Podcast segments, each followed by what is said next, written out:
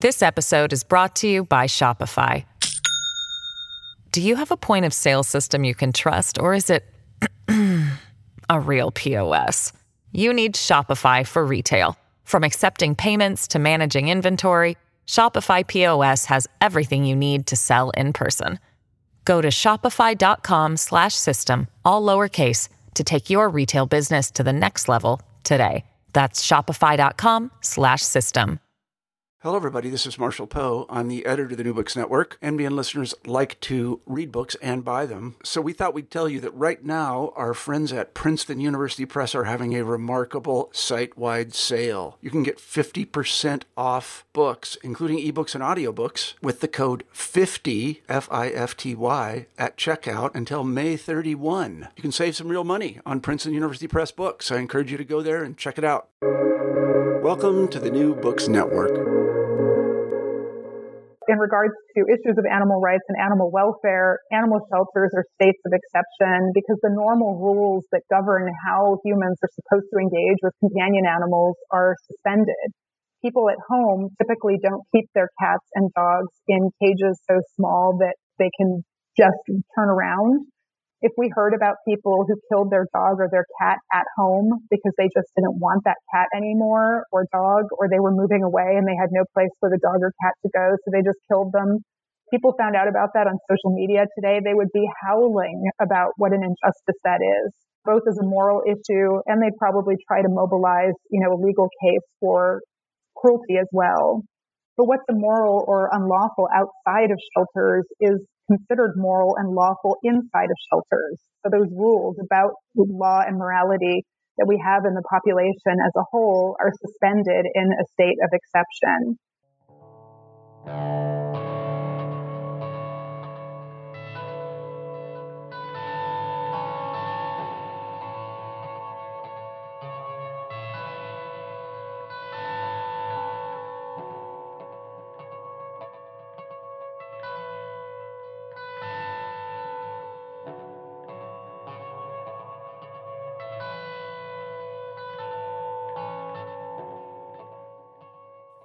Hello, everyone, and welcome back to the New Books in Animal Studies special series on the New Books Network.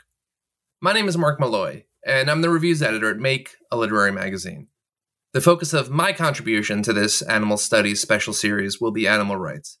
I'm talking today with Professor Katja Guenther. Professor Guenther's research focuses on gender, social movements, human animal relationships, and the state.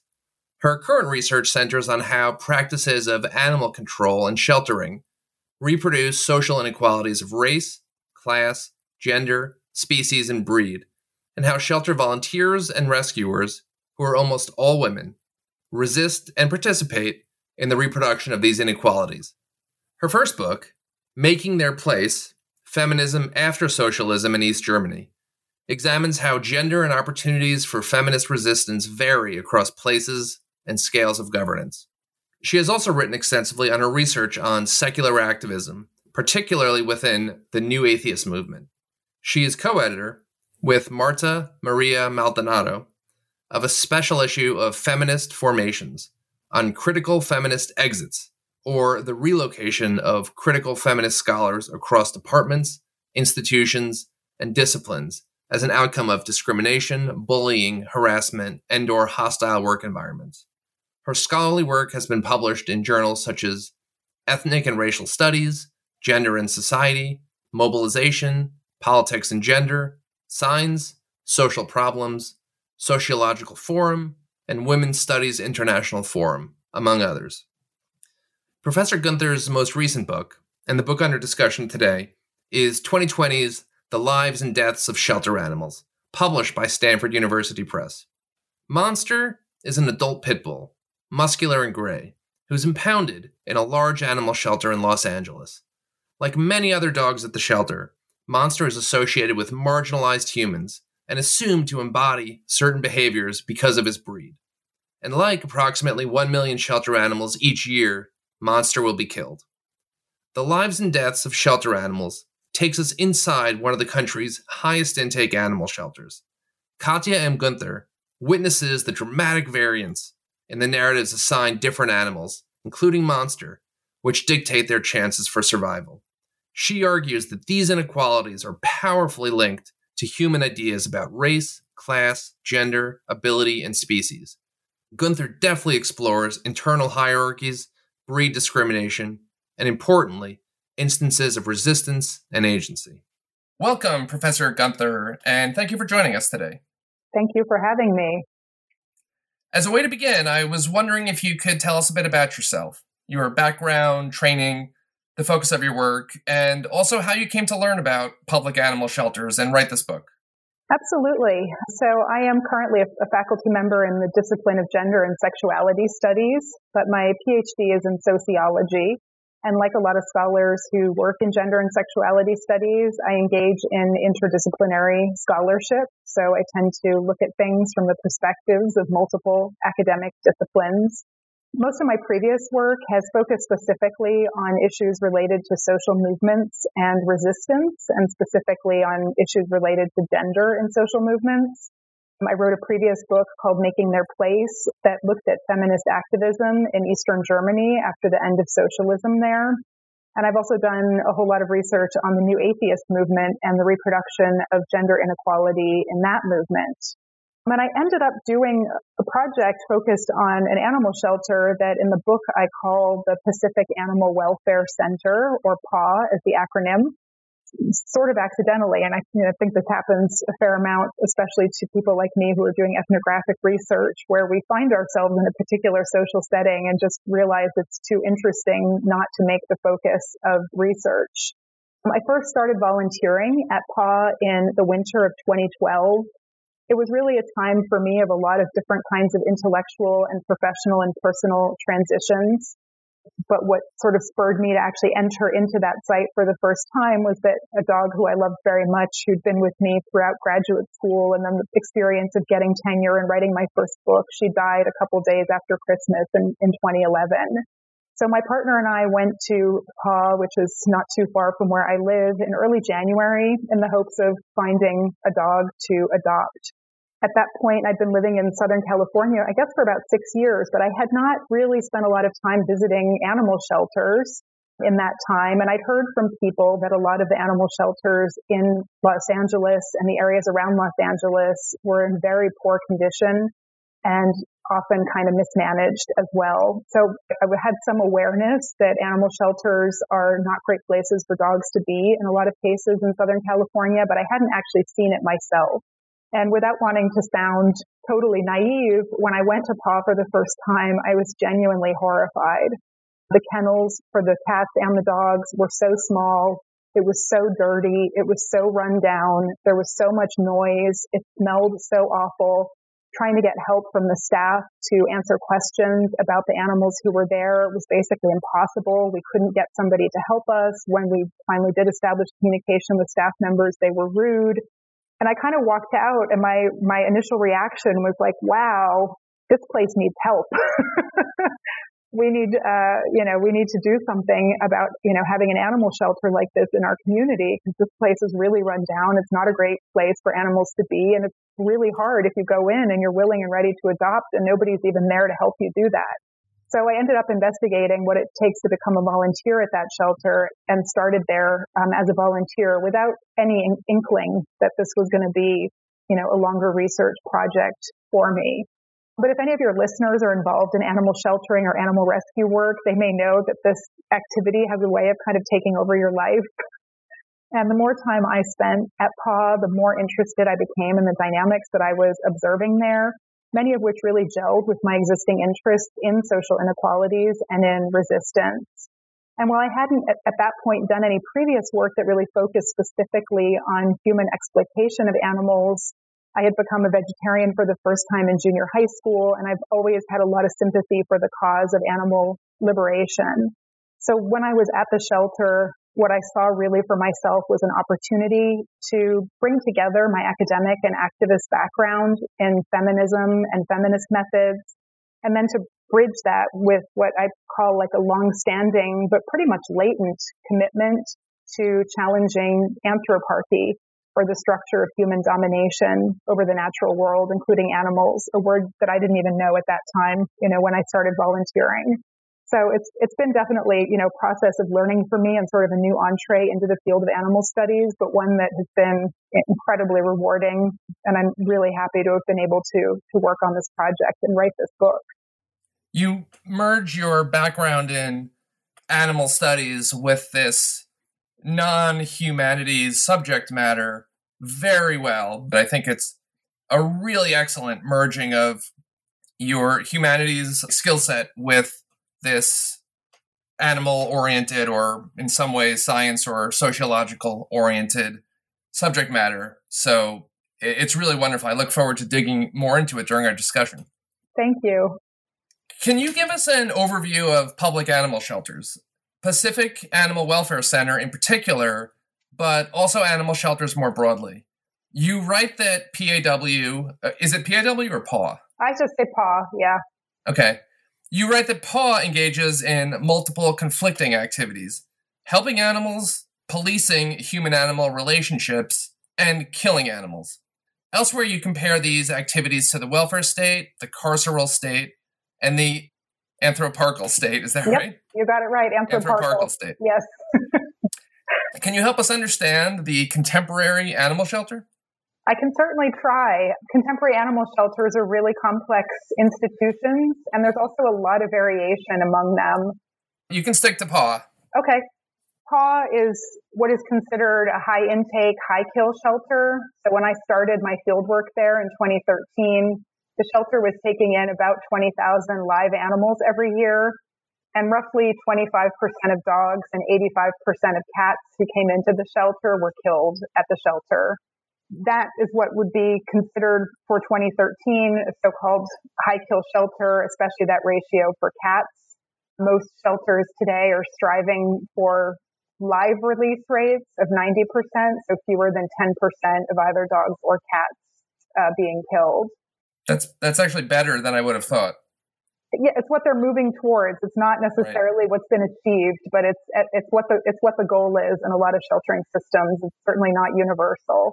There is a lot of variation in the in the structure and organization of these different shelters. And a lot of what's happened in shelters like PAW is that the number of intakes and the percentages of animals who are killed, especially for dogs, and dogs in general have a much, much easier time exiting animal shelters alive than do cats, have improved over the years. So there's lower rates of intake and the percentage of animals being killed is going down. But largely in the sheltering industry, that's because of things that are happening in spite of shelters like PAW, not because of them. So it's really common that outside actors, including the American Society for the Prevention of Cruelty to Animals or the ASPCA, the Humane Society of the United States, Best Friends, Maddie's Fund, they're these sort of large, wealthy actors that have foundation funds and different kinds of grant programs, and they've really been major drivers for lowering intakes rather than any kind of innovation that's actually happening in shelters themselves. I'd also add that PAW is a particularly inert shelter. So as I mentioned, there's a lot of variation in how innovative shelters and shelter managers are willing and able to be. And PAW is one that also within the sheltering industry is known as a shelter that has suffered from management issues that have made it a place where it's been really hard and slow to affect change that helps animals. And I'd say in general, since you asked about kind of the broad, broader landscape of sheltering as well, you know, it's sort of a general trend. Private animal shelters, which usually have in their name a humane society, so Humane Society of this town or this town's Humane Society, those are generally private shelters that have contracts with cities in which they're working. And those are generally grounded more in a model of working with the community and more of a model of compassion for animals. Whereas public animal agencies, which is the type that PAW is, that's an animal control agency that's funded by government, they tend to be more punitive in their orientation and they tend to have higher kill rates as well. And some of this, of course, also just boils down to money. Private shelters tend to have very good fundraising apparatus, you know, to raise money from private donors. And a lot of public shelters have little or no donations that are coming in to change things. So as a public shelter that's really grounded in the animal control framework, this idea of protecting the public from animals, PAW really sees its core mission as one of maintaining public safety first and foremost And then kind of secondarily, it's about helping animals and people find each other and taking care of animals during periods of temporary homelessness.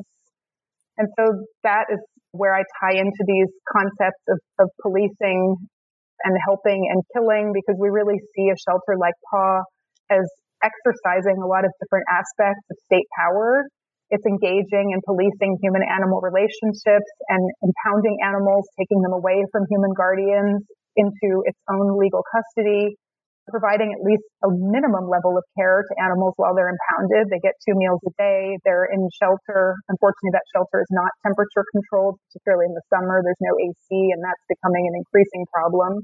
And, you know, and then ultimately the shelter also has this right to kill animals who it deems unadoptable or just surplus. So PAW is really engaged in policing and surveillance. It's engaged in reasserting human domination over animals through the caging and the killing of animals.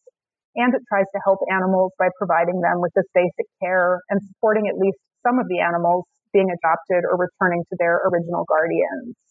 So what we see in terms of variation across kind of the broader landscape of sheltering in the United States is that there are shelters, including ones geographically quite close to where PAW is located, that are much more focused on adoption and reunification and also on providing high quality care and enrichment programs to animals while they are impounded and that have less of an emphasis or less of a concern with issues like public safety and don't really use the discourse so much around public safety as a way to control animals and people. I recently talked with historian Ernest Freeberg about his recent book, A Traitor to His Species which tells the story of Henry Bergh, the founder of the American Society for the Prevention of Cruelty to Animals. It's a fascinating history, and I, I don't think many people know it. And you go into this a little bit in your book. So, could you quickly tell us the history of animal sheltering? What the conditions were like that led to the creation of the ASPCA and the first animal shelters? Yeah, absolutely. So animal sheltering started in the United States really as a way to try to manage the population of different kinds of free roaming animals. Um, and as you probably now know from your conversation, Ernest Freeberg and, and reading A Traitor to His Species, you know, at the time the ASPCA was founded in New York City, it's believed that there were substantially more domesticated animals roaming around the city than there were people. Cows, dogs, cats, horses, swine, chickens, you know, different kinds of animals were in all kinds of spaces, public spaces through the city. And when animal control first came into being in the United States, it really was focused primarily on managing property disputes, so disputes over who owned or was responsible for a particular animal. And then also it was responsible for trying to manage the threat of zoonotic diseases. In regards to dogs, the particular concern was you know, illnesses like rabies and if and how, you know, populations of stray dogs would pose a risk to human populations for bites and disease transmission. So animal control in its earliest days was really about protecting humans and getting animals off the street. And when I refer, and you know, in our conversation today to the kind of animal control framework and the public safety discourse, this is where that starts centuries ago in this idea that animals pose a threat to the health of human communities. It was the practice of the early dog catchers in New York City in the 1800s to load dogs and cats and other animals that they found stray into cages and just drown them in huge groups in the East River. And the ASPCA, too, did that. Yeah, they, they, they quite likely did. Um, you know, in the ASPCA, when they took over management of animal control in New York City, which I believe was in 1894, part of their goal um, and Henry Bergh's work was actually focused specifically on trying to improve the quality of death for animals. So to try to develop more humane approaches to how these stray animals were being killed and also to start this framework of, of prevention of cruelty to animals, which up until that point didn't really have a lot of traction in the United States.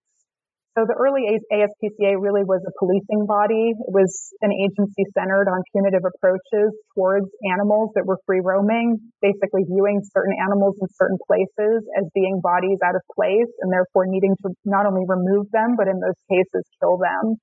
And this may have come up in, in your conversation about Henry Bergh, but the, the data from the early years of the ASPCA's management in New York City in terms of the kill rate are incredibly high. I want to say 95% or higher of animals that, right. that came into the care of the ASPCA ended up dead. So, you know, that, that's the starting point um, for the American sheltering industry. And I think it's part of why it's been very challenging and a slow process in a lot of ways to move towards the more recent no kill or low kill approach. Because we have generation after generation of animal shelter workers and managers who are brought up in and accustomed to this culture where killing is a reasonable solution, you know, and is seen as a reasonable solution to uh, to the problem of companion animal homelessness. We don't really see, you know, the number of intakes into shelters in the United States start to drop until about 1970. That's when we begin to observe increases in spaying and neutering.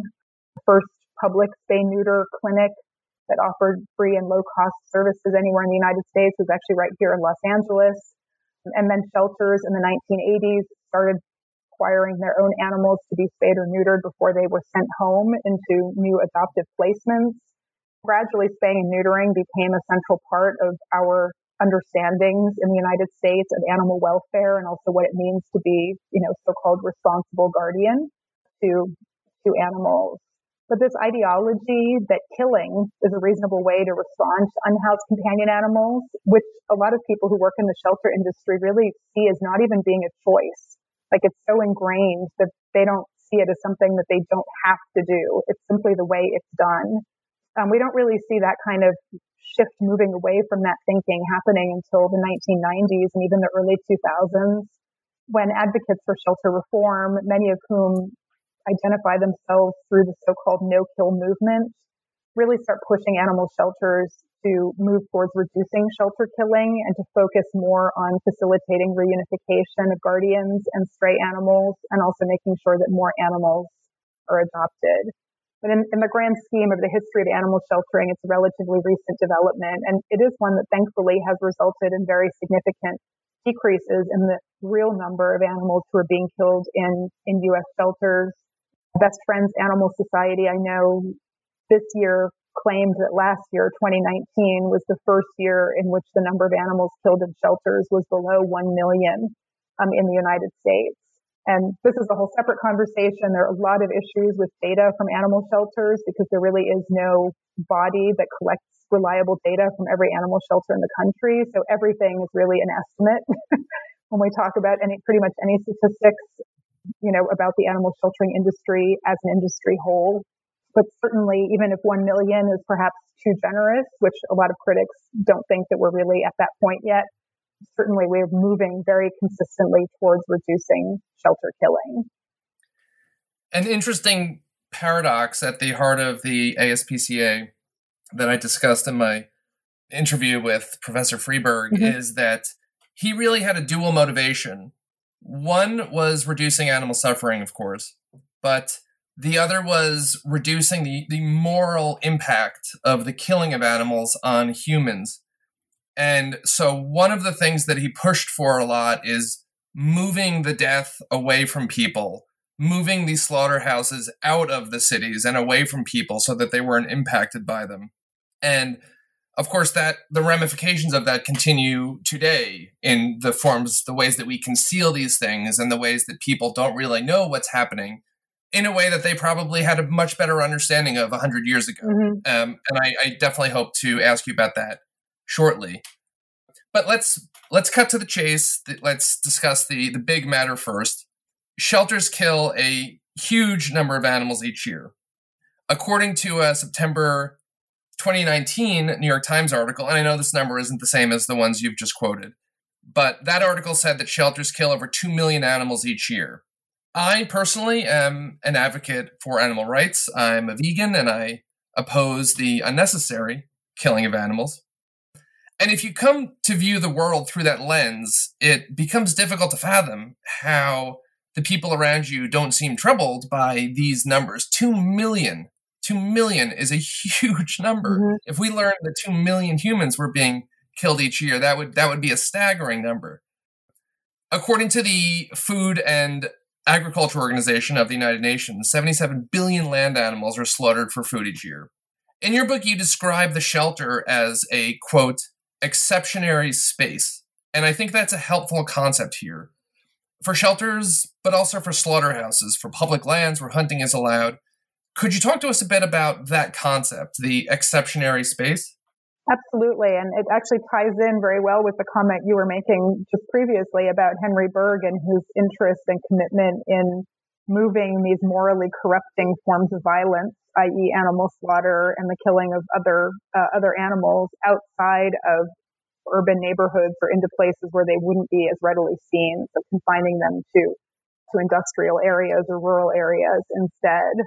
The concept of, of an exceptionary space really refers to any site in which normal order is de facto suspended or a space that's kind of physically set apart from the law. Uh, philosopher Giorgio Agamben first laid out this concept in detail in his book, State of Exception.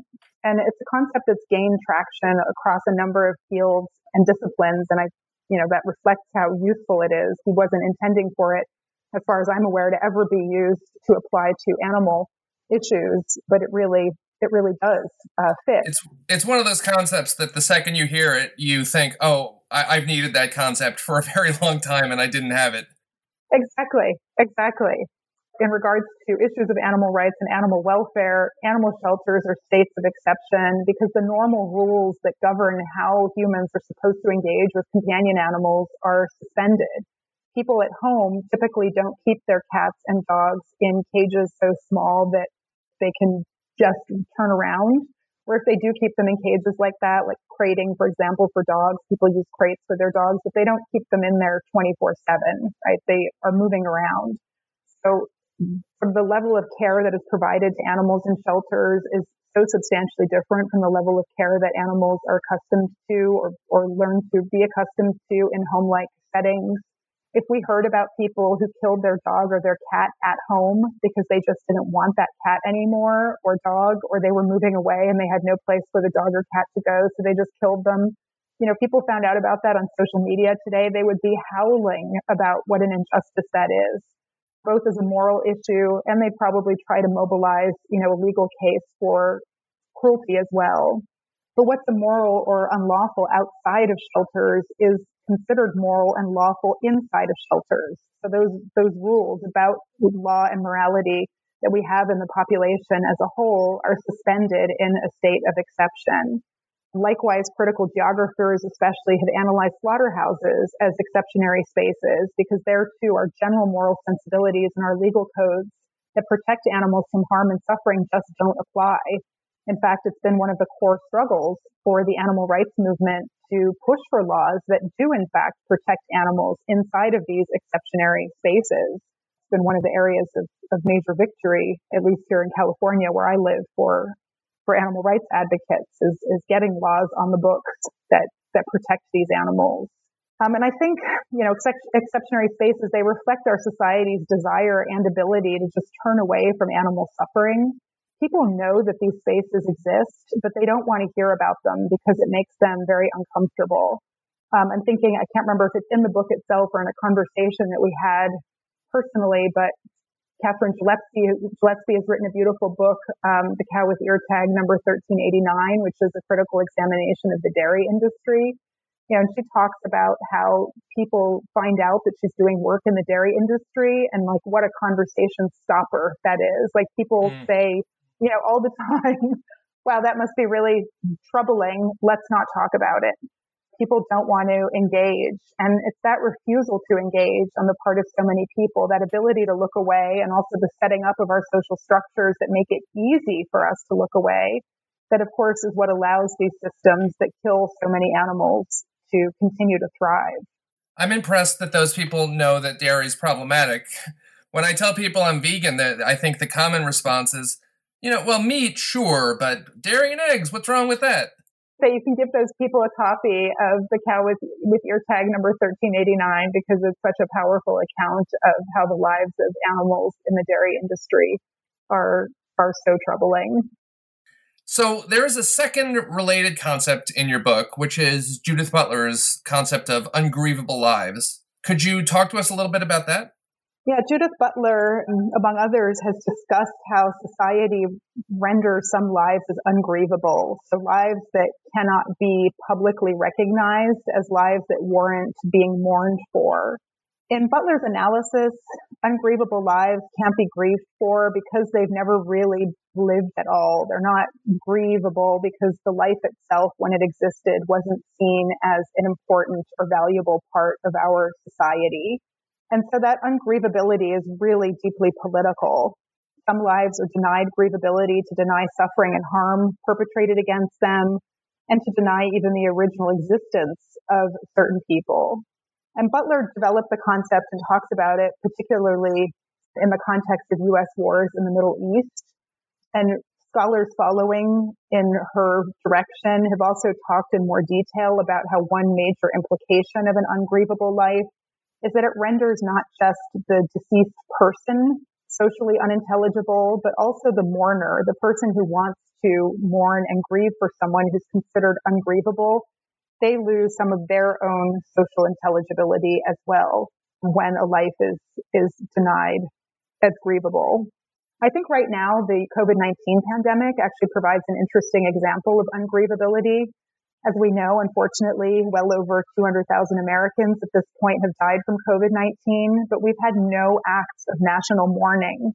If we think about this in contrast to like nine, the attacks on 9-11, where only a few thousand people were killed, and the amount of national mourning that was dedicated to that event, both at the time that it happened, but also in the years that have followed. You know, it's, it's night and day, um, kind of comparison. And many other countries around the world already have memorials for COVID-19 victims and different kinds of public or government acknowledgement of those victims. But we don't have that at all here because our government doesn't want us to be paying attention right now to those lives. They want to treat those lives as ungrievable. Um, I think the Black Lives Matter movement also has been addressing and asserting issues around grievability by asking us to say the names of black people the police have killed, you know, is an important way to assert that the lives of those people mattered, that those lives are, are grievable. And to take a knee in recognition. Yeah, absolutely. And resistance is a, is a common response to ungrievability. And in the shelter context, um, women volunteers are always navigating close although often conflictual relationships with staff. So they have to stay or they try to stay within the bounds of what the shelter will tolerate in terms of their challenges to the shelter's demand that nobody grieve the animals who were killed there. But they're also kind of constantly pushing up against that level of tolerance and testing it. One of the challenges for volunteers at PAW is that PAW does occasionally, as a tactic of repression against volunteers, fire people from volunteering it's always kind of a running joke even among volunteers, like how can you be fired from a volunteer position? Um, but over the years, you know, they intermittently ask people who they see as kind of making the wrong kind of trouble for them um, to leave and to not come back. That they're no longer they're no longer welcome um, to volunteer. So it's interesting, um, you know, as, as an observer and an analyst to watch how volunteers try to negotiate struggling against PAW, but at the same time trying to maintain their volunteer status and their good standing there. And volunteers at, at PAW really actively resist the ungrievability of shelter animal lives. It's mostly women who volunteer there and they engage in individual and collective rituals of grief that refuse the shelter's insistence that dead animals can't be grieved or aren't, aren't grievable. And this is really important because we tend to think about grief as a passive or useless emotion. I think in part because mourning is associated in our society with being a feminine activity. So the women volunteers are really working within this masculinist and anthroparchal bureaucracy, one that's devaluing the significance of their daily and really important to them relationships with impounded animals. And it's also devaluing the lives of animals um, altogether.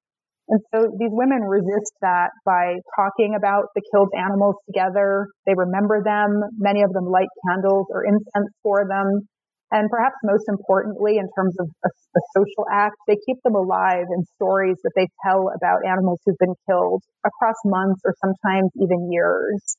Um, and this really helps restore the social intelligibility of the animals and of the volunteers who knew and cared for and who loved these animals.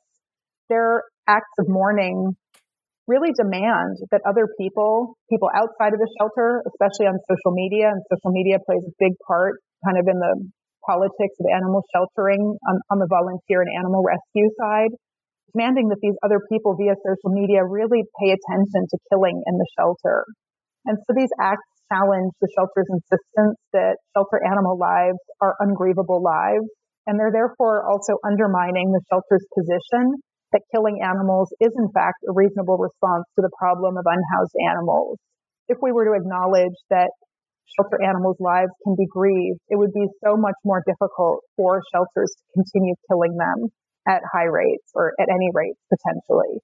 So this, this resistance to ungrievability has significant implications for if and how the shelter's practices of killing continue at all um, and continue to be accepted by our, our society more broadly. You give a, a fascinating example in your book that touches on both the exceptionary space and ungrievable lives. I can't. Re- I believe it's a dog, and I believe that you give the dog's name, but one of the volunteers, I believe, takes home a dog, and you just you kind of analyze the way in which the dog's standing among everyone was transformed by that act alone. When it had mm-hmm. previously mm-hmm. been in the shelter, it it was one type of animal, one type of creature, and then when it left the shelter and was moved into a human home, it was transformed into into a creature that had a different standing. Absolutely, the value of companion animals for us as humans hinges entirely on whether or not they're connected to a particular human guardian. So a companion animal inside of a shelter lives an ungrievable life, but when you are a white middle class person with kind of the behaviors around caring for animals that's associated with that and you have an animal in your care who dies, that is a, you know, an occasion to send somebody a, a condolence card to call them up and say how sorry you are that their dog or cat died, you know, to offer caring and to acknowledge the significance of the loss that they're experiencing. And it was repeatedly interesting. And I recall the example you're talking about in the shelter, how when shelter volunteers would take home animals, usually to foster, you know, an animal that inside of the shelter had no value as soon as they are outside of the shelter, even if in some cases like that one, they died within a day of being outside of the right. shelter, that suddenly becomes an animal whose life is grievable because that animal, at least for that short time, was actually a companion animal, you know, carrying out its, its human centered uh, mission. It makes for an illuminating case study.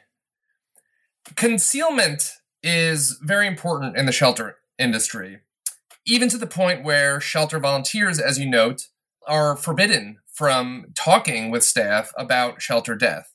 But it goes beyond that. While volunteers and the public may visit certain approved parts of the shelter during certain windows, the euthanasia room is closed to both the public and to volunteers. And it's during the 17 hours each day when the shelter is closed that the staff engage in the activities they prefer to conceal. Can you talk to us a bit about the logic of concealment and visibility within shelters? Yeah, as a whole, shelters are more like zoos in terms of visibility than like laboratories that use animals for testing or slaughterhouses, which we were also talking about. Which is to say that public access is actually central to the organization of contemporary animal shelters, just as it is to the organization of zoos, right? Having visitors, having people come in is part of what their actual work involves. On the other hand, keeping people out is what's really central in labs and slaughterhouses. And now we even have a whole set of ag gag laws and so forth that make it incredibly difficult, if not impossible, for members of the public to just appear and say, Hey, I would like to have a look today, you know, around your feedlot or around your slaughterhouse. But like zoos, shelters also engage in activities that trouble the public and like slaughterhouses, most especially that practice of killing. So that work has to happen when the public won't see it and in physical spaces where the public isn't going to see traces that it's been happening either. Um, and you mentioned the euthanasia room. We call it shorthand just the euth room at the shelter. And that's a, a small room that is in the center of a locked building. So you have to get through multiple sets of locked doorways to actually get into that physical space. And the killing of animals only happens in the euth room during the hours when the shelter is closed to the public. It is possible for volunteers to be there um, when killing is happening, but but uh, the members of the public would not be there. You know, and, and critiquing issues of visibility because this comes up a lot in critical animal studies, writing about zoos, about slaughterhouses. I think different expectations apply for different kinds of settings. So I don't think necessarily that all parts of the shelter should be visible to all people all the time. In fact, in the book, I talk about how the time without the public, so when the shelter is closed to the public, is a really important time of relief and de-stressing for the animals. It's really important in a yeah, in a absolutely. shelter, you know, where animals can be watched at all times. And PAW's kennels are typical of shelter kennels where people can look in from either end. So there's there's really no privacy when it's open to the public. For better or for worse, people come into the shelter and they may mean well, um, but a lot of people stress out the animals when they lean down and try to talk to them or when they reach their fingers in and try to pet them. So the animals really need this time, you know, without the public peering in and aggravating them and troubling them um, in different ways. And as a volunteer, I can say from personal experience that the shelter is blissfully quiet um, and even peaceful when it's closed to the public because the animals are so much more relaxed during those times. It's also, of course, this time of elevated risk um, for animals, both risk of being taken to the euth room and killed without anyone there to intervene, and especially when I first started volunteering, the shelter kind of did away with this practice. They would often do that killing in the mornings when volunteers were already allowed to be there, but where the shelter was closed to the public.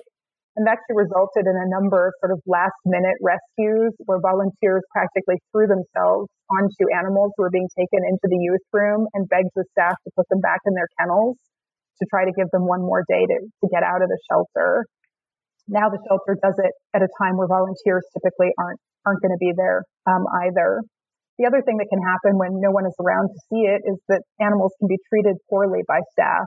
And luckily at PAW, I'm not aware of any ser- serious concrete instances, but PAW is part of a multi-shelter system, like part of one umbrella shelter system. And I know at some of the, the sibling shelters that there were instances people being uh, terminated or even prosecuted for abusing animals after hours you know, and of course, bringing visibility to those activities, increased visibility would likely result in calls to reduce or eliminate uh, how some of the staff interact with the animals and also euthanasia in particular. And I know just by way of one example that in his analysis of slaughterhouses, Timothy Pachirat makes the case for glass abattoirs. So the idea that we should actually have our slaughterhouses totally visible so that people can visit them and see exactly how animals are being killed.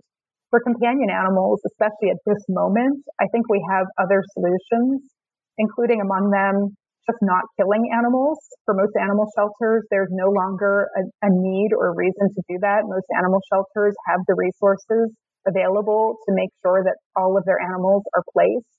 Um, and also we're seeing an increased move towards deinstitutionalizing animal shelters so that animals, instead of being in cages at the shelter, either stay with their original guardians for as long as possible while seeking out an alternate home for them, or they're in foster homes instead of being in the shelter at all. I think either of those options or both of those options together for the case of, of animal shelters makes more sense than trying to increase visibility. This episode is brought to you by Shopify. Do you have a point of sale system you can trust, or is it a real POS? You need Shopify for retail. From accepting payments to managing inventory, Shopify POS has everything you need to sell in person. Go to shopify.com/system all lowercase to take your retail business to the next level today. That's shopify.com/system. You devote an entire chapter to the myth of the irresponsible owner. It's an incredible chapter. It's really just immensely illuminating. Could you briefly tell us the story of Digby, who you used to illustrate the reality of how companion animals may end up in shelters, and then talk to us about the myth of the irresponsible owner? Digby. Digby was a pit bull who came into PAW during my second year there as a volunteer. He entered the shelter with a pretty bad case of Demodex mange, a skin condition of mite overgrowth that looks pretty terrible. The dogs basically who have it tend to lose all of their fur and have red, inflamed, often pussy, swollen skin. It's actually pretty easy and inexpensive to treat, but needless to say, most people who come to an animal shelter and see a dog who looks like that, especially when it's already an adult pit bull, you know, are not going to jump on the chance to adopt that particular animal. And I met Digby at the shelter and I spent time with him at the shelter and also at an offsite adoption event. And I talked to my partner about it and we decided to offer to foster him for a local rescue organization, which meant that he would come and live with us um, until he was healthy enough to be made available for adoption after he got better from, from the mange. And we brought Digby home and I fostered at this point dozens and dozens and dozens of dogs, and he's one that is always particularly near and dear to my heart, both because of how his story ends, but also that the time we had with him was just incredibly special. It was like a love connection. If you could have, you know, a cartoon where hearts are popping off of people's heads, that's what it felt like when we brought Digby into the house we had two permanent resident dogs at that time and he saw them and they saw him and all of them just went into this happy, playful body posture. They just got along perfectly. Our cat came wandering into the kitchen and we're always, of course, very cautious introducing new dogs and cats and his tail just loped around in a circle and he was so happy and was consistently fantastic with our cats. So he just, you know, he just fit in. He was like almost like a missing piece and we just loved having him. And he was with us for about, about four months when quite unexpectedly, he died in our care. And his death was, it was really an event that left me, you know, heartbroken on an emotional level, but also feeling very much like I'd made wrong choices, bad choices for him about his veterinary care. It was one of those situations where you go back in time, you know, it was just a matter of a couple of days during which, you know, the trigger for his death happened and then he died and you think, oh, if I had noticed this then, or if I'd taken him to this veterinary hospital instead of that veterinary hospital, or if we had tried this treatment approach instead of that treatment approach, you know, we just go over everything and everything comes back to you feeling like, wow, I screwed this up. And now this precious animal who I loved and who I was so excited to see have a new life with a, you know, permanent family is over. And I'm someone who's always considered myself pretty much a model guardian for companion animals. I've lived with dogs since the moment I was born. I'm responsible. I'm careful. I'm compassionate. I'm smart. You know, I fit like the demographic profile of being a good dog owner. I'm a white person. I'm a woman. I'm highly educated. I'm financially stable. And, you know, Digby's death and ways that really surprised me, just destabilized my ideas of myself as someone who makes good choices on behalf of companion animals who are, you know, in my care. And it was a full year later, actually, that um, I was really surprised when I received a message from someone who identified themselves as Digby's former guardian. He was a name, a man named um, Alvado, and he told me in his very first message about his life with Digby and how he bought Digby from a family friend as a puppy and he sent me a whole lot of pictures of Digby from various life stages. And he also sent me copies of his vet records from all of this information from the way Digby looked in the pictures because I knew his body language. I knew his face. You know, I could see this was a dog who'd been really well cared for and who was very much loved. But Alvado had a really unexpected emergency and he had to leave Digby in the care of his family while he was away. And it was during that time that Digby got out of the yard and he eventually ended up at PAW. And he'd already been in treatment for the mange with Alvado, and Alvado had been able to successfully manage mange, which for some pit bulls, for unknown reasons, is kind of a persistent problem. But either in the time that he was with the family and or the time he was on the street, it was enough time for it to really flourish again so that he looked really bad by the time he got to the shelter. And Alvado's story of losing Digby, you know, really drives home for me one of the major arguments I make in the book, which is that one of the dominant explanations that workers and volunteers and rescuers in the shelter industry make, and also that the general public makes about why animals come into shelters is wrong. And not only is it wrong, but it's wrong in ways that reflect really problematic assumptions about race, class, and gender. So what I call the myth of the irresponsible owner holds that many, if not most, companion animals who end up in shelters come in there because of the problematic behaviors of their guardians, or what some people also refer to as owners. Um, those behaviors include everything from keeping dogs outside more than inside to not sterilizing animals. In turn, are seen also as reflecting a set of personal characteristics, things like being irresponsible, hence irresponsible owners, not being accountable, being lazy, being cheap, having having a inadequate compassion, always looking for the easy way out of problematic situations. And it's a set of characteristics that in the United States we associate predominantly with poor people and with people who receive different types of state aid or welfare aid. And so the myth of irresponsible owners is really tied to ideas about race, class, and gender because the image of the irresponsible owner as it circulates in shelters like PAW and in the rescue community is always an image of a Latinx or black lower class man specifically. And it's really not an overstatement to describe the rescue community, the people who rescue animals from shelters um, into private organizations to rehome them, that the rescue community in particular is really obsessed with irresponsible owners as kind of the fall guys for homelessness among companion animals. But what I found in my research is that irresponsible owners are not behind the vast majority of impounds at PAW at all. The people who I met who brought their animals into PAW or who abandoned their animals elsewhere, or in some cases who PAW coerced into giving up their animals, were overwhelmingly doing that as a very last resort. They were people who had already tried and exhausted every other avenue they could think of to rehome their animals if they couldn't keep them for some reason. And they live lives of extreme precarity dealing with problems like poverty, over policing, loss of housing, coupled with Los Angeles's incredibly and outrageously expensive housing market and one that's also generally quite hostile to companion animals in rental houses, especially pit bulls, um, and issues like imprisonment and deportation. All problems that make it genuinely challenging for these people to maintain continuous relationships with anyone, human or animal, and this discourse of irresponsible owners has really problematic consequences in that it obscures the real structural reasons why animals come into shelters in such high numbers from lower income communities in particular. And it allows shelter workers to deflect responsibility for the killing of animals from the shelter itself and even from our broader society, which as we've been talking about functionally condones this killing and instead makes the individual animal guardians responsible for the death of their own animals within this state institution. So that's one problematic consequence of this discourse. It also, this discourse also reinforces misguided interventions because a lot of the efforts at kind of changing human relationships with animals to reduce shelter intakes are a dog pun, I guess, barking up the wrong tree. And the discourse of irresponsible owners really reinforces racist, classist, and gendered ideas about low income men of color in particular, who again are the dominant group represented among those people who are defined as irresponsible owners and who are seen as problematic people through this discourse who aren't morally fit to care for animals. And thus that justifies continuing to treat them as marginalized people, you know, in our society more broadly.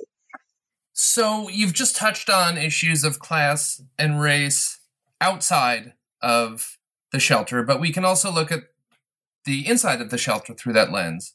You note that shelter volunteers differ from staff in terms of their demographic background, for example, and you show how this manifests in the differing positions each play in shelter, and how, because of those backgrounds, power dynamics are not necessarily what you would expect with paid staff having unquestioned power over volunteers within the shelter community.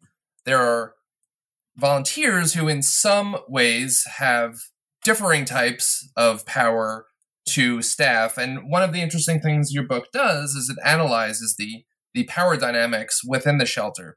Could you talk to us a little bit about this, the play of class and race within the shelter, within the staff and the volunteers? Mm-hmm. Absolutely. Um, I mean, PAW is really such a fascinating microcosm of society, and there's so many different aspects of what happens at PAW um, that really reflect and reinforce broader issues um, in our society. And part of what I wanted to do in the book, um, in thinking about volunteer resistance, was also to challenge some of the dominant discourses currently present, both in scholarly literature, but also in the world at large, about volunteerism itself. There's a pretty large literature on volunteerism. It's kind of its own field of study, you know, that focuses on questions like why do people volunteer and what motivates people to volunteer and what benefits does volunteering have for democratic societies and so forth. And in most of our popular ideas about volunteerism, as well as in a lot of that scholarly literature, volunteers are thought of as people who contribute their time and energy to an organization or an institution specifically because they support the work of the and the mission of that organization or institution.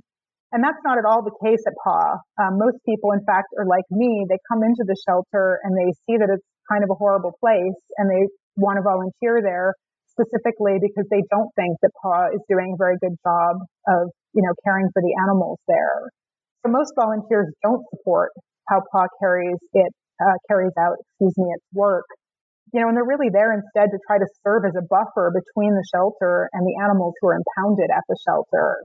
And then we have this whole issue, as you mentioned, of the uh, inequalities that exist between the, the, volunteers and the workers that complicates as well uh, the kinds of negotiations that go on as volunteers try to resist how the shelter deals with animals and especially the practice of killing. Volunteers at the shelter overwhelmingly white women. There's a small number of Asian, Latinx, and Black women. In the time that I volunteered at the shelter, there were four men who volunteered on any kind of continuous basis and literally dozens and dozens of women who did so. So I mean, it's very profoundly gender skewed. It's almost entirely women. And most of those women also have completed college or often like me, degrees well beyond college. We have lawyers, PhDs, MBAs, social workers. Um, a lot of them are people who have a good deal of work flexibility. Some of them come from very long distances in you know, Los Angeles's traffic, which can be a nightmare from the so-called west side, which is generally a more affluent part of the city to the east side where PA is located, which is a lower income part of the city.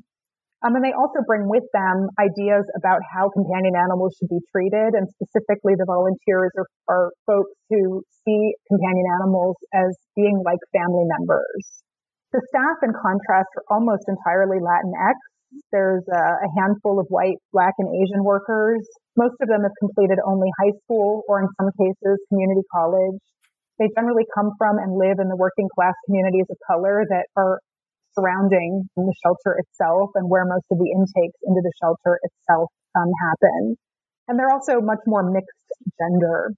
And the staff are really generally following protocols established by shelter management, kind of irrespective of their own personal views of how animals are supposed to be taken care of. At the shelter, you know, the idea is to not think about animals as individuals, but instead to see them as part of a population. Each individual animal is part of a population, and it's the population that needs to be cared for and um, and managed. So what we end up with in the shelter is this dynamic in which lower income workers of color have the ultimate control over decisions about animals, including these life and death decisions. And then we have these higher income white women volunteers who are advocating to the, to the staff to make different decisions about the animals than what the staff, you know, intended to do. Volunteers in that interaction routinely assert the value of their knowledge systems and also the value of their social status from outside of the shelter to negotiate for more time for animals or for some kind of change in the plan of action for uh, for a particular animal. And in the book, I talk about a lot of different specific strategies volunteers use to negotiate on behalf of animals. Just as one example, volunteers use their knowledge of animals from outside the shelter to challenge practices that they see inside of the shelter. PAW especially often uses health as a justification to kill an animal, like if a cat or a dog develops a respiratory infection, which is really common at uh, you know high uh, intake public shelters. But the, the shelter staff are actually really limited in their abilities to make diagnoses and certainly to make prognoses. The staff who are veterinary are mostly RVTs. There's one veterinarian, but they're not there all the time. And they don't, they're primarily involved in spaying and neutering and less in uh, monitoring the health of, you know, the animals who are actually impounded. The shelter doesn't have any equipment to do things like blood work or x-rays. So really they're limited to basically doing a physical exam.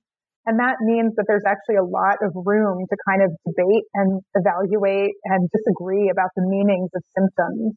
And so I'd often see and often participated myself in interactions with registered veterinary technicians or RVTs, you know, where we volunteers would assert you know, what we had observed in a particular animal, that they were eating, that they were moving around, that they were breathing well, in contrast or against an argument being made by an RVT that they should be put to sleep because they were having difficulty breathing or they were showing signs that their condition, you know, was, was deteriorating.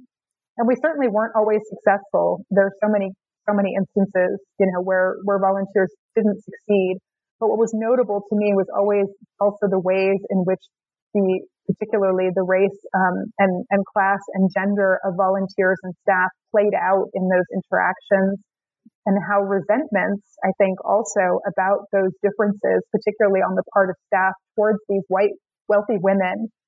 Who are they to come in here and tell me how to do my job? You know, was kind of an intrinsic response that I observed a lot on the part of staff members that made them particularly defensive in working with the volunteers at the shelter. And the volunteers' end game really is just to challenge and destabilize PAW's practice of killing animals who the staff think are unadoptable or surplus. But that really means that they enter into a lot of these conflicts with staff about the lives and deaths of the animals. And these conflicts again are always lined with deeper meanings having to do with inequalities of and also resentments around the race, class, and gender differences of the different groups of people coming into contact in the shelter. Could you talk to us briefly about animal resistance and the shelter's response of pathologizing it. I, I, found this to be an absolutely incredible chapter. I'm an animal rights person and I had never quite conceived of it in these terms, but it's once it once it is explained to you, it is so obvious that that is the case. Animal resistance. What is it? What does it look like within a shelter? And how does the shelter respond to that by pathologizing it? Yeah, this chapter was my favorite chapter to work on, and I'm really hoping as well that it will be springboard to further work as well. Um, and in the chapter, what I'm really trying to do is challenge the idea that animals don't engage in deliberate resistance. You know, the dominant view we have in our society of what animals do is a behavioral view that animals develop basically conditioned responses to specific stimuli. And I'm really working in this chapter to move away from behavioralism and also to identify specific ways in which humans use speciesist beliefs to maintain the idea that animals can't think through options and act on them to resist, you know, human power over their lives. So I'm really laying out in the chapter the many ways that I observed animals at PAW engaging in strategies of resistance to the conditions of their confinement and to the actions of people, you know, that they encountered at PAW, both staff and volunteers and sometimes also members of the public. And this is really about, you know, documenting animal actions that, you know, other people see in the shelter environment, but interpreting them through a different lens. So instead of looking at them as a behavioral expression, looking at them instead as a, an animal indicating to us what it wants and I really wanted to sort of as a starting point draw on, um, and I, I apologize that I'm failing to remember who the original person is who made this claim. It, it's a quote I read, but of somebody else in another book that, that we don't, it's not that animals are voiceless. It's that we, as they're often talked about also in animal rescue communities, is that we don't want to hear them, um, that we try to turn away from them. And so in this chapter, more so than in any other, I really wanted to engage in trying to witness the experience of shelter animals and to try to think about their behavior, not just through a lens of kind of a behavioral reaction to a specific set of stimuli in the shelter, but instead to conceptualize it as a way to resist what was happening to them um, in the shelter. Just to give a quick, a quick example for the listener, uh, a dog is taken off taken away from its owner, put in a cage, and when a staff member approaches it, it growls at mm-hmm. them. E- even you know when I'm when I'm not thinking critically, I, even even I, I think I'm, I'm just part of this indoctrination. The general perception is that this is an ill-tempered animal, possibly not safe to be around humans. Already gets moved right onto that list of we, we probably may have to get rid of this one. When in fact, being taken away from your owner, put into a, a frightening place, surrounded by dogs that themselves are scared, and a stranger approaching you, it, it seems a very natural and, in fact, healthy response to to growl and to attempt to keep this person away from you. So that's just one example of the ways in which the gut instinct or this or the institutionalized process is to label this as a Uh, pathological or, or an ill-tempered animal, whereas in fact, what we're actually witnessing is the animal expressing a preference and a fear and a, and a justified fear to a situation, and we simply choose not to acknowledge that.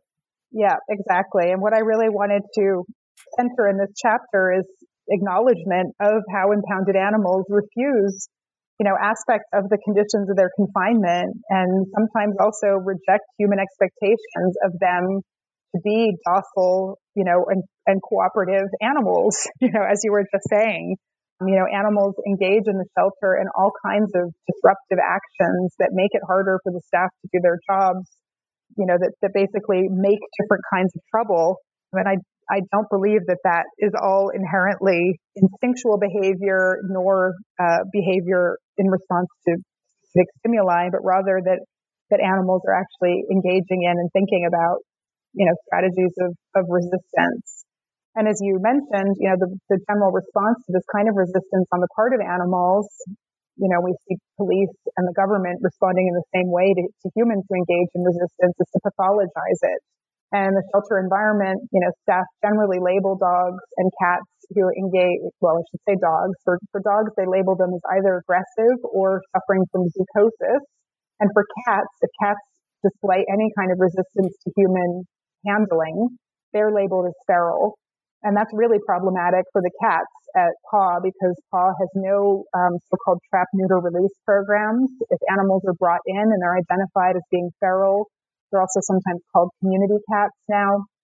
Those cats automatically are not made available for adoption and they're um, they're they're killed at the moment of their uh, first legal eligibility to be killed. So the feral cats it's part of why the rates of killing are so high. As I said, when I started, it was about 85% of the cats were being killed at the shelter, and the vast majority of those were cats who were identified probably often incorrectly as feral cats. I know from my own personal companion animal cats, if they go to the vet in a carrier and we take them out, two out of the three of them will hiss at the vet. Um, but, but at the shelter, that's the basis, you know, an instant evaluation. Um, that cat's feral, that cat will be killed. Um, and because they handle so many animals and their logic is we have to kill, you know, a certain percentage to manage our overall population, there isn't time or energy put into going back to a cat and saying, what happens with this cat if I play with a feather toy? Or what happens with this cat if I, you know, put them in a room with me and I just sit on the floor and ignore them for half an hour? There's no time or space in which that can happen, you know, in a, in a high intake shelter you know, with the dogs, they think about aggression as really being a fixed characteristic, something that can't be changed about an animal. So that also makes them unsafe for adoption and aggressive dogs are killed. And then zoochosis is kind of an interesting bundle of contradictions because zoochosis is by definition context specific.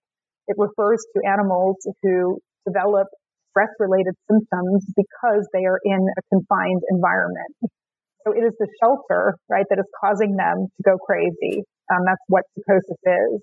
So the logic to me, and maybe to many others listening, is that if animals have zoochosis, the way to treat the zoochosis is to get that animal out of the shelter. What happens instead at PAW is that the staff view them more as having sort of an inherent weakness or of character that results in them developing zoochosis in the first place. Like only the animals who maybe were passing, uh, you know, as docile and cooperative companion animals in their previous homes, you know, in this environment are revealing their true selves. And now we really can't trust them, you know, to be placed in, uh, in a home again.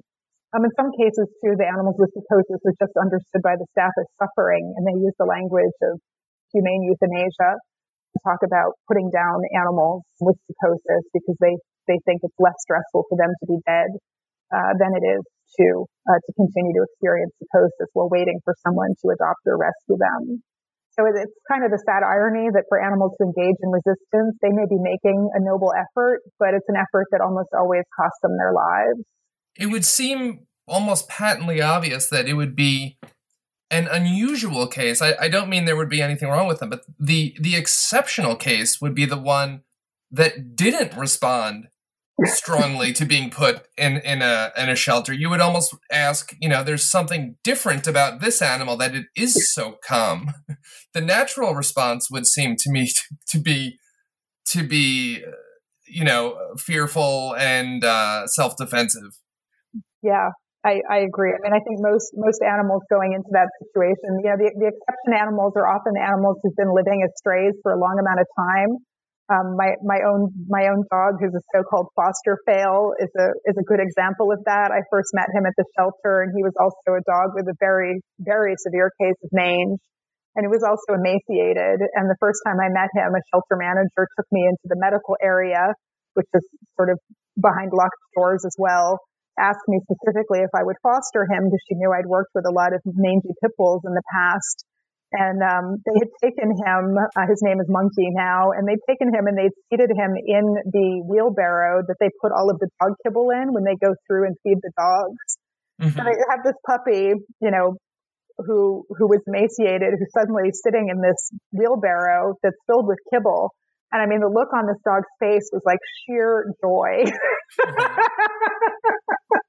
you know, he couldn't have been happier. And we often said that as volunteers, like you could tell which dogs came in as strays and which dogs come in as owner surrenders because the strays are happy to be at the shelter and the owner surrenders are horrified. Right. It's it's it still is fascinating though because if you think about the the portrayal in the media, I, I'm I'm struggling to come up with concrete examples, but if you think about a John Wayne movie or a Sergio Leone movie or a Jason Bourne movie, if you put one of these heroes behind bars, you know, inappropriately, um, they're going to be shaking the cage. They're going to be screaming. They're going to be acting out at this unjust condition that they're in, and the audience would be cheering them on. But when you when you switch the species and it becomes a dog, we, without even thinking, we just we just switch over into this mode where bad bad animal, bad mm-hmm. animal. You end your book by presenting a utopian vision of a system we could, if we chose to, implement. Just as animal shelters were invented by welfare advocates of the 19th century to improve the lives and fates of animals for their time, so we could invent our own system for the 21st century to further their work of improving the lives of animals. Could you tell us a bit about what this utopia could look like were we to prioritize moving in that direction? Yeah, absolutely. I'm generally a big believer in imagining other worlds, however out of reach they might feel in, in this particular moment. And I always think it's critically important for us to remember that other worlds are possible. There's different ways of organizing our society at all levels than how we're doing it right now. And I think especially in the animal sheltering industry where the leaders within public shelters have consistently shown a lack of imagination, it's all the more important to talk about, you know, alternative futures and what, what might be possible if we, you know, radically changed our organization of, of sheltering activities. And by by imagining different alternatives, it, it helps us to put into perspective what we take for granted and what we assume to be, you know, the God given way the world is, in fact, is just one option among many. Exactly. And that's exactly why it's so important. It just helps us rethink and, and kind of destabilize many of our, our core assumptions. You know, in, in the book, I propose a utopia that radically shifts our current practices of treating companion animals as private property and as valueless, basically, unless they're owned by a specific human guardian, to instead have a vision of a world in which companion animals select their own guardians where they move between households at will, where it's up to them to choose which house they're going to sleep in, you know, on a given evening or where they're going to get a meal on a particular day and where they receive compassionate care, not just from one human guardian, but from a range of humans and also who live in a physical space that reduces or even eliminates risks to animals moving about by changing our transportation systems entirely. Um, you know, it's a common argument that I hear at PAW about why stray animals are safer at the shelter is because if they're not at the shelter, they're going to get hit by cars. And of course, in our current, especially here in LA, you know, car centric culture, that risk is real. I, I understand it. Um, but if we lived in, in a society in which cars weren't our primary mode of transportation, or where we organized bridges and tunnels in different ways so that animals and people could cohabit with everyone free roaming, we wouldn't need to impound animals um, that were roaming around freely. So I think in a, in a lot of ways, you know, the the general utopia that I'm envisioning is actually very similar to the kind of village dog life that animals in many parts of the global south are already living. Um, you know, where there might be a set of people that kind of watch out for them and feed them and take care of them, but where they don't really belong to any specific individual you know, the notable difference in, in my vision would that there would be a, a guarantee of receiving basic level of care, which is often not the case for the village dogs and, you know, in poor countries, that they would be getting vaccinations. They would be, at least there would be conversations. I don't know if it would be necessarily mandatory, but there would be conversations about spaying and neutering certain, certain animals at certain life stages. Um, and where they would, you know, have a guaranteed source of food and of any kind of emergency veterinary care arising. And so I map out, you know, in, in, the early chapter, the early pages, excuse me, of the final chapter, you know, what this, what this could look like just to get us to think about some of the different possibilities for our relationships with companion animals as a group um, not just our relationships with companion animals, you know, in our own homes. And I think for most people who consider themselves companion animal lovers, that's kind of where their concern for companion animals starts and ends. It's the animals that they see as theirs. Um, but if we move away from this private property model, we'd have a much greater sense of social responsibility for all animals. And I think it would also really open up possibilities for humans to experience animal love in ways that we haven't been able to um, because of this uh, property relationship. I'll just note for the listener that when when Henry Bergh founded the Society for the Prevention of Cruelty to Animals, I think that it was in about 1865, somewhere around that. He was absolutely laughed out of the room every newspaper in New York and across the country really thought it was thought it was hysterical. And with time, he he changed my, hearts and minds. Even at the time, one of the things that I found very interesting to learn was that very few cats and dogs actually lived within the home, even if they were pets of someone or even if they had a guardian. They rarely lived within the home because flea and tick and that stuff. We just didn't have the the medicine and the technology at that time to keep that under check. So most pets lived outdoors. And it would have been inconceivable at the time to imagine the world that we're living in today. And just in just that same way, I think it's possible in the next 20 or 50 years, or hopefully fewer, we could see a similar transformation that seems inconceivable today, but that is in fact possible if we prioritize it, if we decide that we care. Mm-hmm. Um, Katja, thank you so much. We've already taken up a lot of your time. To wrap up, could I just ask, is there anything you're working on now that you'd be willing to share with us? Yeah, I mean, from this shelter project, I actually have a lot of information I haven't used.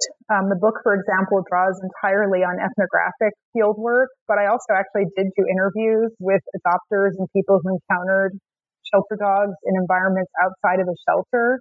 And so I'm actually planning, I haven't started it yet, but to actually start working on analyzing more of those interviews and to be writing specifically on some of the issues involved in creating histories and narrative histories of for shelter animals, um, which is something that, that human guardians uh, tend to do and to try to explore as well some of these ideas, um, you know, about social inequalities through the kinds of narrative histories that uh, that adopters craft about their adopted um, animals and their origin stories.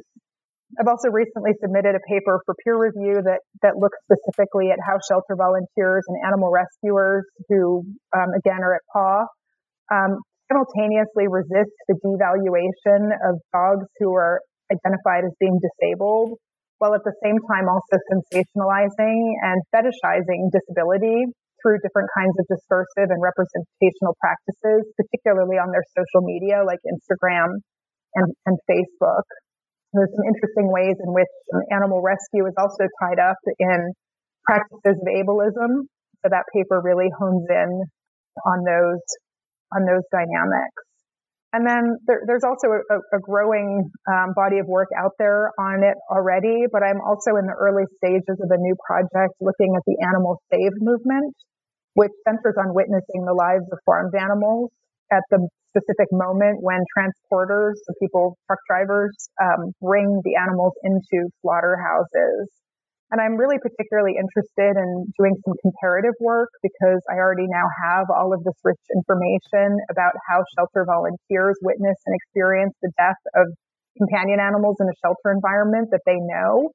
And I'd like to do some comparative work between that information and exploring some of the practices and ideas about witnessing that are undertaken by individuals who are involved in the animal save movement, where they're generally only interacting with animals very briefly prior to their death, but where they also, I think, have a, a different and perhaps even more complex um, set of rituals, social rituals around how they negotiate that moment of witnessing an interaction prior to the animals being driven into, you know, the slaughtering, um, slaughtering facilities it, it's one of those on the frontier or on the edge of the exceptionary space where we're able to have some type of encounter.